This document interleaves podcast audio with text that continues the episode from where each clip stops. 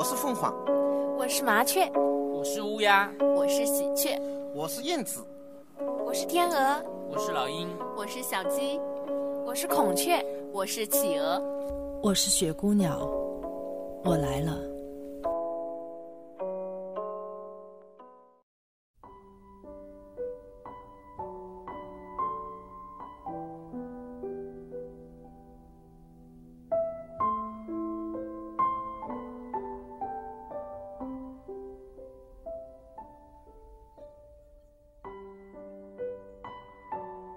各位亲爱的听众朋友们，大家晚上好，欢迎收听雪姑娘电台。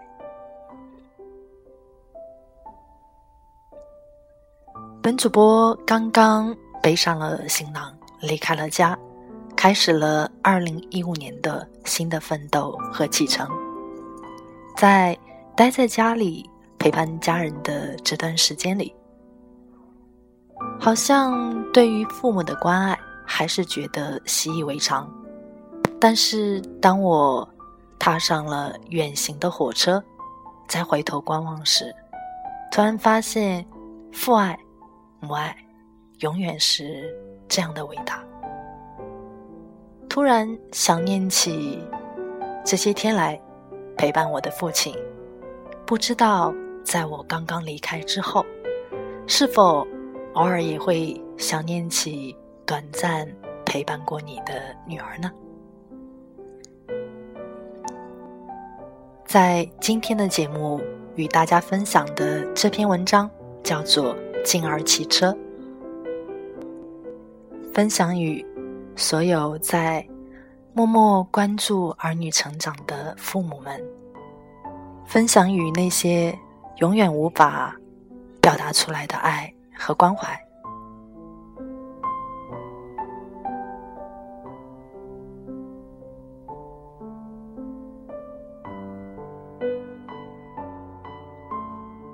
静儿三年级的时候，粗心的我才敢肯定女儿会骑自行车了。原本上下学都是老婆去接送的，既然静儿会骑了。总应该去锻炼锻炼吧。全家就去超市选购了一辆黄色的小自行车。从家里到学校需要骑十五分钟的路程，有几个口子，人流量还是挺多的。特别是要路过一个农贸市场，所以免不了很担忧。有时候会假设了可怕的事情，心理压力。就更大了。可是生活就是这个样子的。我们应该去培养孩子很好的适应这个环境，而不是应该去躲避这个现状。考虑再三，还是下了决心，进而自己骑车去上学。进而对自己骑车上学倒是很自信，很开心。刚开始的一个月来，老婆。总陪着静儿一起骑，慢慢的，静儿能一个人骑车去了。刚下雨的几天里，还是老婆接送的，然后，是一切自然而然。头几天最担心静儿了，后来也就慢慢的习惯了，也忘记了这样的担忧。每天放学的时候，总盼望着听到静儿。欢乐的骑车声来。如果有一天晚了一点，做事也会没有了心思，定会到路口张望。静儿的雨披是隔壁邻居家女儿用过多年的，保护期风化了。有一次，静儿在回家的路上被大雨淋了个透。我们去超市添了件新的雨披。一件绿色的，后面带着书包口袋的学生雨披，进而开心了好几天。可是偏偏天气都很好，就没有下过雨，雨披就挂在了家里的一个角落里。六月的天气变化快，早晨还是阳光灿烂，下午转眼间就下起了雨。而且是越下越紧。我正好要去苏州办事，老婆让我把那件雨披顺便送到学校的传达室。进而放学的时候叫王伯伯给一下就是了。系好了雨披，我就开车去了苏州。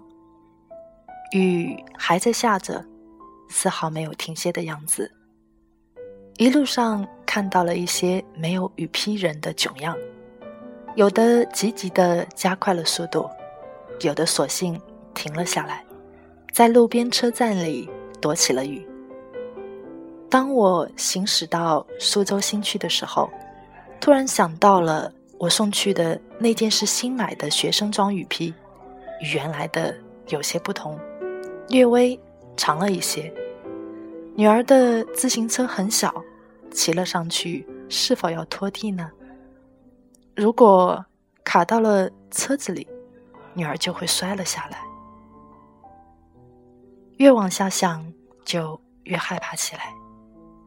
心里有了这个念头，我再也没有心理做事。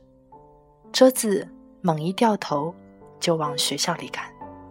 还好，静儿是年级刚刚放学，我赶忙停好了汽车，在传达室口等了起来。静儿先看到了爸爸，好一副惊奇的样子。爸爸，今天下雨，你来接我了。说着就要把自行车折叠起来，我却说：“不是的，爸爸是送雨披来的。今天是你第一次用新雨披，爸爸怕太长了，所以看看你。”静儿开始有一些不开心，经我这么一说，也就穿上了雨披上路了。我一看，还好，不碍事。我开着车跟在后面，看静儿骑着车。静儿冒着雨，两条小腿用力的蹬着车，还不时的回头看看我。看着静儿在风雨兼程，我的泪水再也止不住了。越来越收不拢。其实今天的我，完全可以让静儿避免这场雨。我也可以天天来接送静儿的。可是，多年来，想着自己为了些乱七八糟的事情，好像没有接送过静儿多次，基本是赖在了老婆的肩上。偶尔的几次接送，静儿总会露出一份。非常意外的快乐。可是，经历了大半人生的我，知道外面的世界是如何的残酷无常。培养孩子的独立能力和正确的人生观，是我现在最应该做的事情。这样，以后的静儿不管走到哪里，她都会有生存下去的能力。静儿是我的最爱。没有任何人能够代替我心中女儿的地位。我很爱，很爱静儿。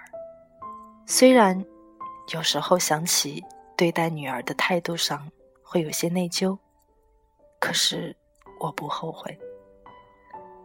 现在的静儿已经是初二的学生，越来越懂事，骑车也越来越熟练。我还是会唠叨着，别抢红灯，走自行车道等等。然后，现在在大雨天的时候，我倒会去接接送送了，因为我知道，女儿独立的能力越来越强了，我也应该多一份慈爱了。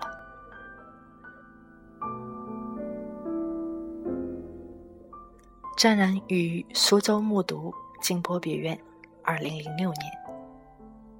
这篇文章距离现在应该有九年的时间。我想当时的静儿已经初长成人了。再回头看看这篇文章，当时的，也许当时需要的是一个温暖的怀抱，但是作为父亲，总是像山一样的伟大。